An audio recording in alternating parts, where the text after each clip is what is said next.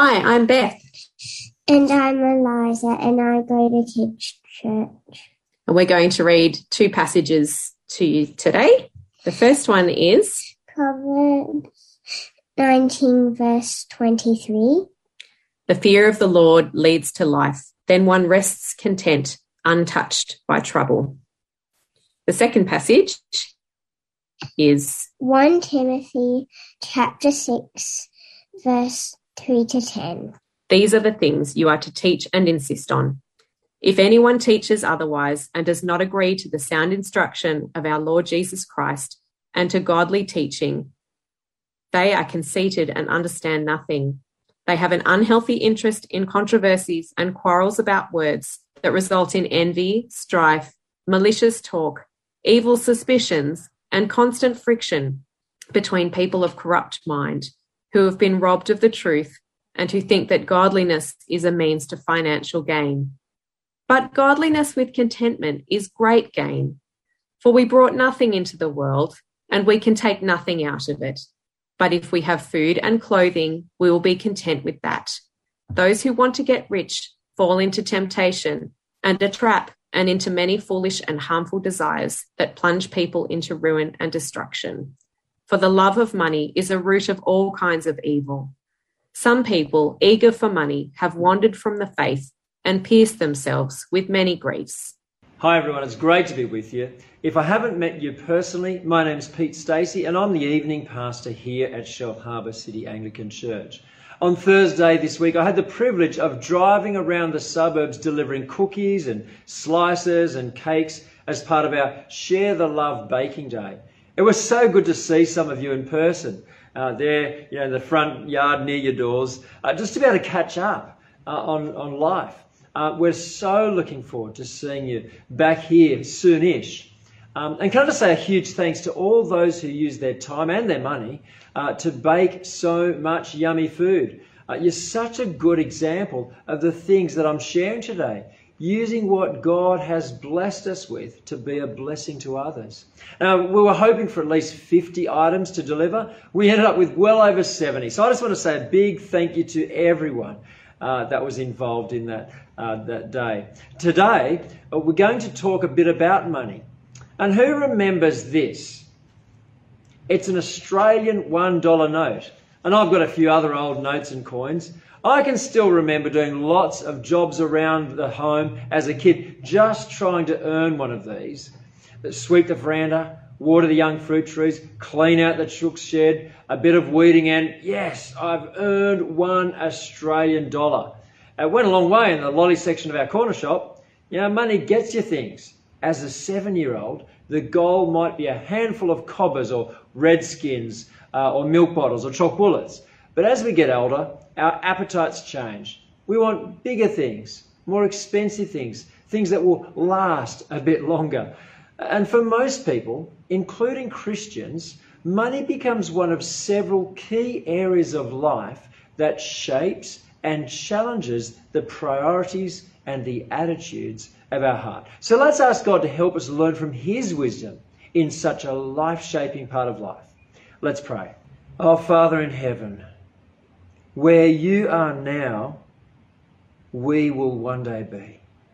So please help us in this area of money, especially, to so order our lives to reflect our belief that we will one day be with you. In Jesus' name.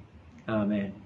Well, I'm going to ask a lot of questions today, questions to help us think about money and possessions and wealth, questions that will help us reflect on our attitudes and motives to those things, uh, questions that are intended to point our hearts and our thinking towards Jesus.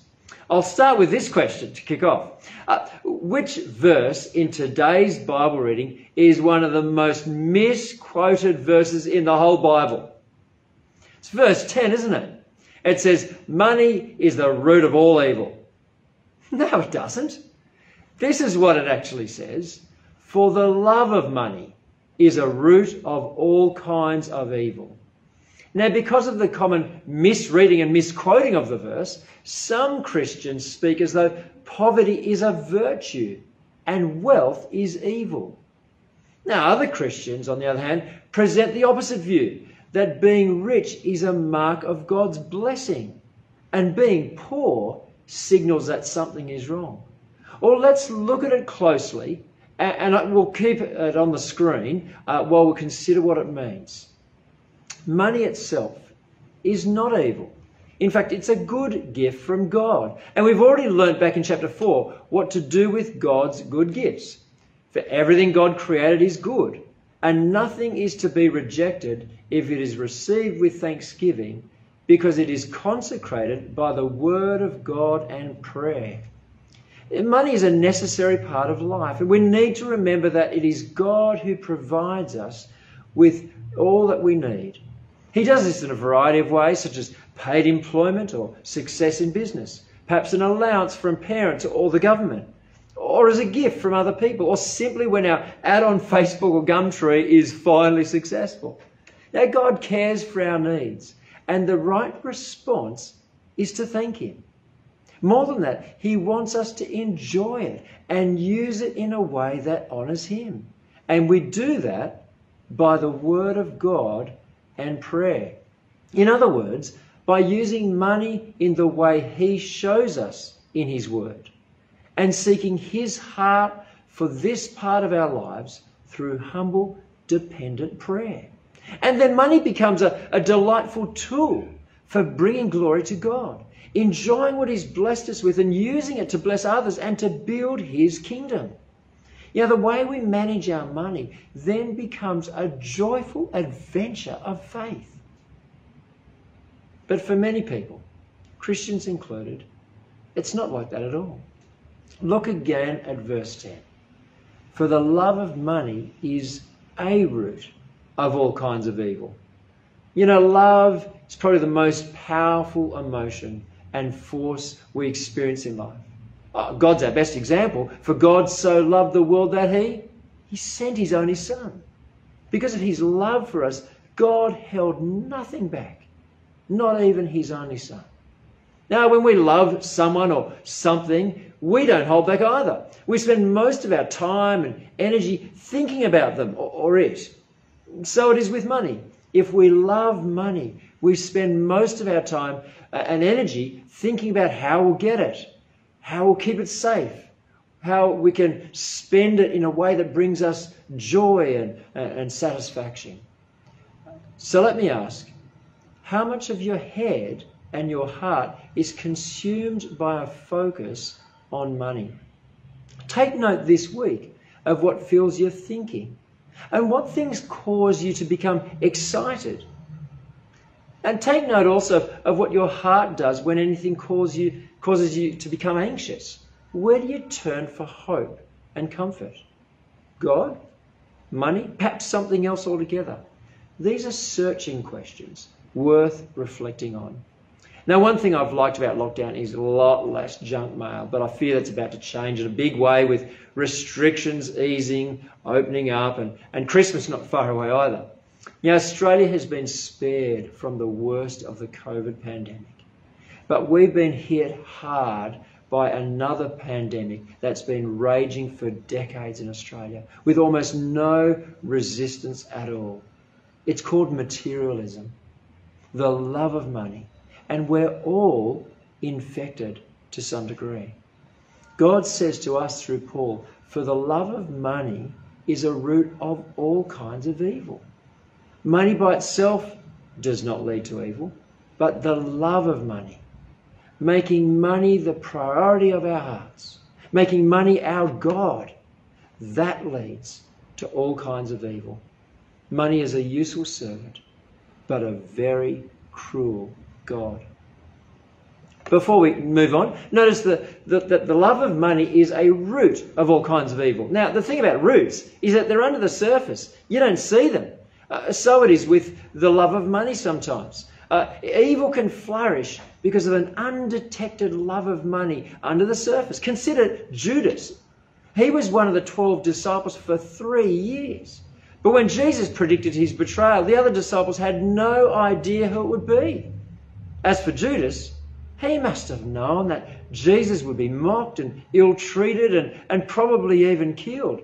and yet his love for money had continued undetected and unrestrained so severely that it blinded his judgment and just took control of him. Dear friends, let us not underestimate how easily our own hearts could deceive us in this area of loving money. And let us not be blind to the evil it can produce. Let's not allow love for money and the affluence that it brings to cause us to deny Jesus or to desert him altogether. The thing I find so astonishing is that Jesus knew all along who would betray him and why, and yet he still chose Judas and he still loved him anyway. And you know what? God does not give up on each one of us either. Lastly, in verse 10, it says, All kinds of evil. The love of money can lead to jealousy, theft, greed, hatred, even murder. The list goes on and on. In fact, Paul began this very passage with a long list that led up to this issue of money. These are the things you are to teach and insist on. Now, he's reflecting back on the letter so far, and I'm going to do that for us next week as we finish our series. But look at what follows. If anyone teaches otherwise and does not agree to the sound instruction of our Lord Jesus Christ and to godly teaching, they are conceited and understanding nothing. They have an unhealthy interest in controversies and quarrels about words that result in envy, strife, malicious talk, evil suspicions, and constant friction between people of corrupt mind who have been robbed of the truth and who, and here's the, the root problem of all that evil, who think that godliness is a means to financial gain. There it is, friends, the love of money, even among leaders and teachers and preachers. That's why back in 1 Timothy chapter 3 verse 3, it includes not lovers of money in the criteria for leaders in God's household. So what's the answer to this, this deep-seated problem? How can we guard against it? Now, of course, the whole Bible is full of wonderful answers to help and guide us, like all those verses from the book of Proverbs that were read out for us earlier. Here in this passage, verse 6 is an excellent start. Godliness with contentment is great gain. Note that it does not say contentment alone. If we remove the love of money from the throne of our hearts, something or, or, someone else must take its place. And God says clearly right throughout the scriptures is that He alone rightly sits and truly satisfies that place in our hearts. Godliness, in other words, a life built on loving and serving God. That provides the necessary foundation for true contentment to flourish. For we brought nothing into the world, we can take nothing out of it. But if we have food and clothing, we will be content with that. God has promised to provide his children with the basic needs of life. Jesus said in, in Matthew chapter 6, but seek first his kingdom and his righteousness, and all these things, in other words, all the needs and necessities of life, all these things will be given to you as well. Friends, knowing that the riches of heaven await all who trust in Jesus, are we content with God's provision of the basic necessities in life now? Do we thank Him for His faithfulness? Do we also ask Him for His help when things are tough? Or are we more inclined to blame Him for our trouble? Do we sometimes look to money instead of God as the answer to life's challenges, as the answer to our desire for happiness? God says in verse 9 here, those who want to get rich fall into temptation and a trap and into many foolish and harmful desires that plunge people into success and happiness. what does it say? Plunge people into ruin and destruction. Do our attitudes and lifestyle clearly show that we be- believe what this verse is saying? Yeah, when someone asks how much money is enough, most people in Shellharbour would honestly say, oh, a bit more than what I've got right now. You know, we're among the richest 2% of people on the planet. The trouble is, we tend to compare to neighbours, those around us, uh, instead of comparing globally. And we feel that there are many people who have more than what we have. Poor little me. And then we're tempted to believe that ancient lie you'll be happy if you have what they have. And we're tempted to give in to the ancient sin of coveting, wanting what others have. And sometimes that leads to other sins, doesn't it? Being unkind or, or rude to others. Uh, perhaps even stealing from others. More often, though, it leads to people, including Christians, chasing the idea that money and all the things that you can buy with it will somehow make us happy and content and satisfied in life. And that, my friends, is not what the scriptures tell us. Friends, if the love of money takes root in our lives, it's often followed by bitterness and jealousy if we feel that we compare unfavorably to those around us. Or it produces pride and vanity if we place ourselves above others in the economical pecking order. And the ruin and destruction mentioned in verse 9 is sometimes obvious in people's lives. But you know what? I think most of the time it's hidden in the heart. And people try to look okay on the outside, but live lives of quiet dissatisfaction and desperation on the inside. See how our key verse ends. For the love of money is a root of all kinds of evil. Some people, eager for money, have wandered from the faith and pierced themselves with many griefs. Love for Jesus and love for money, or, or any other idol for that matter, it simply doesn't work. Some have wandered from the faith. They no longer follow Jesus. That is devastating. Jesus said, No one can serve two masters.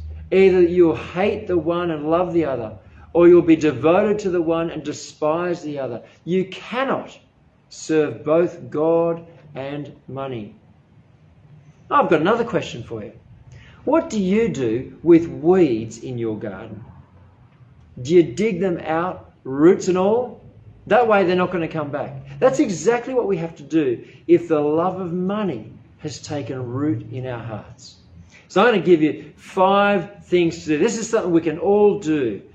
First uh, word is this reflect. They're all R words. I like alliteration, helps us remember it. Reflect on this area of our lives. Answer the questions I've raised uh, during this short talk. Talk to others who know you. Ask God to help you be honest with yourself. Uh, reflect on your life. So then you can, number two, recognize any area of sin in your heart. Be specific. Take notes. Write it down. Take it seriously. And then we, after we recognize it, then we can, third one, repent. You know, I found it really helpful to actually write out a prayer admitting specific things to God, asking Him to forgive me, and inviting His Holy Spirit to cleanse my heart and change my behavior. And part of the change that comes about is that fourth word, reconcile. Sometimes we need to restore relationships, not just with God, but with other people that have been damaged by our own sinfulness. This can be very, very humbling, but very liberating. And it's, it's the right thing to do.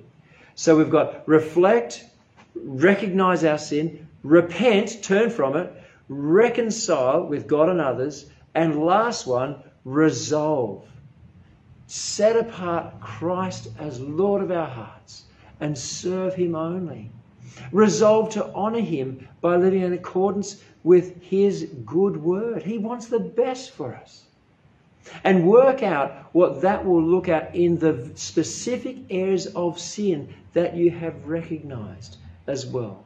Reflect, recognize, repent, reconcile, and resolve to live a different life as a result.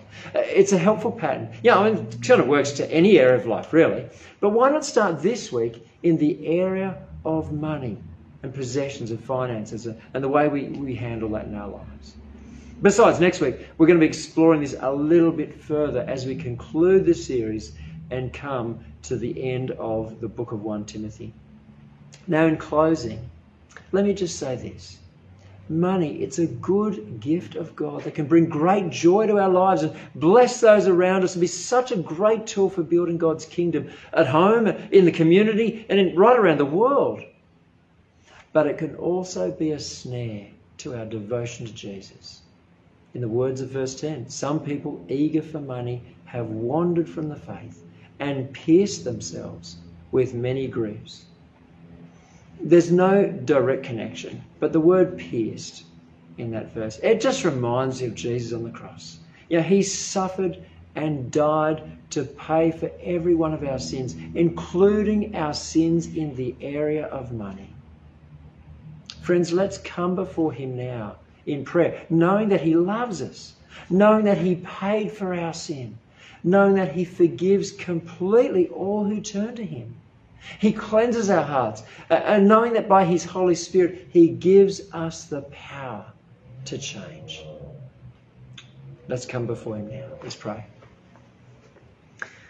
Dear Father in heaven, we cannot thank you enough for persevering with us, for loving us, even at the cost of your own Son.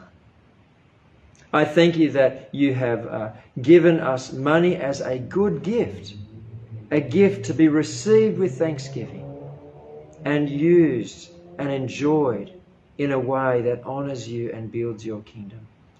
Please help us in the coming week to reflect on our lives, to recognise any areas of sin, to truly repent, do a U turn, turn away from sin and turn to you, to reconcile with uh, anyone that we may need to do so and lastly, to resolve, to confirm in our hearts that we are committed to living from this day on, honouring you in this area of our lives. In Jesus' name, Amen.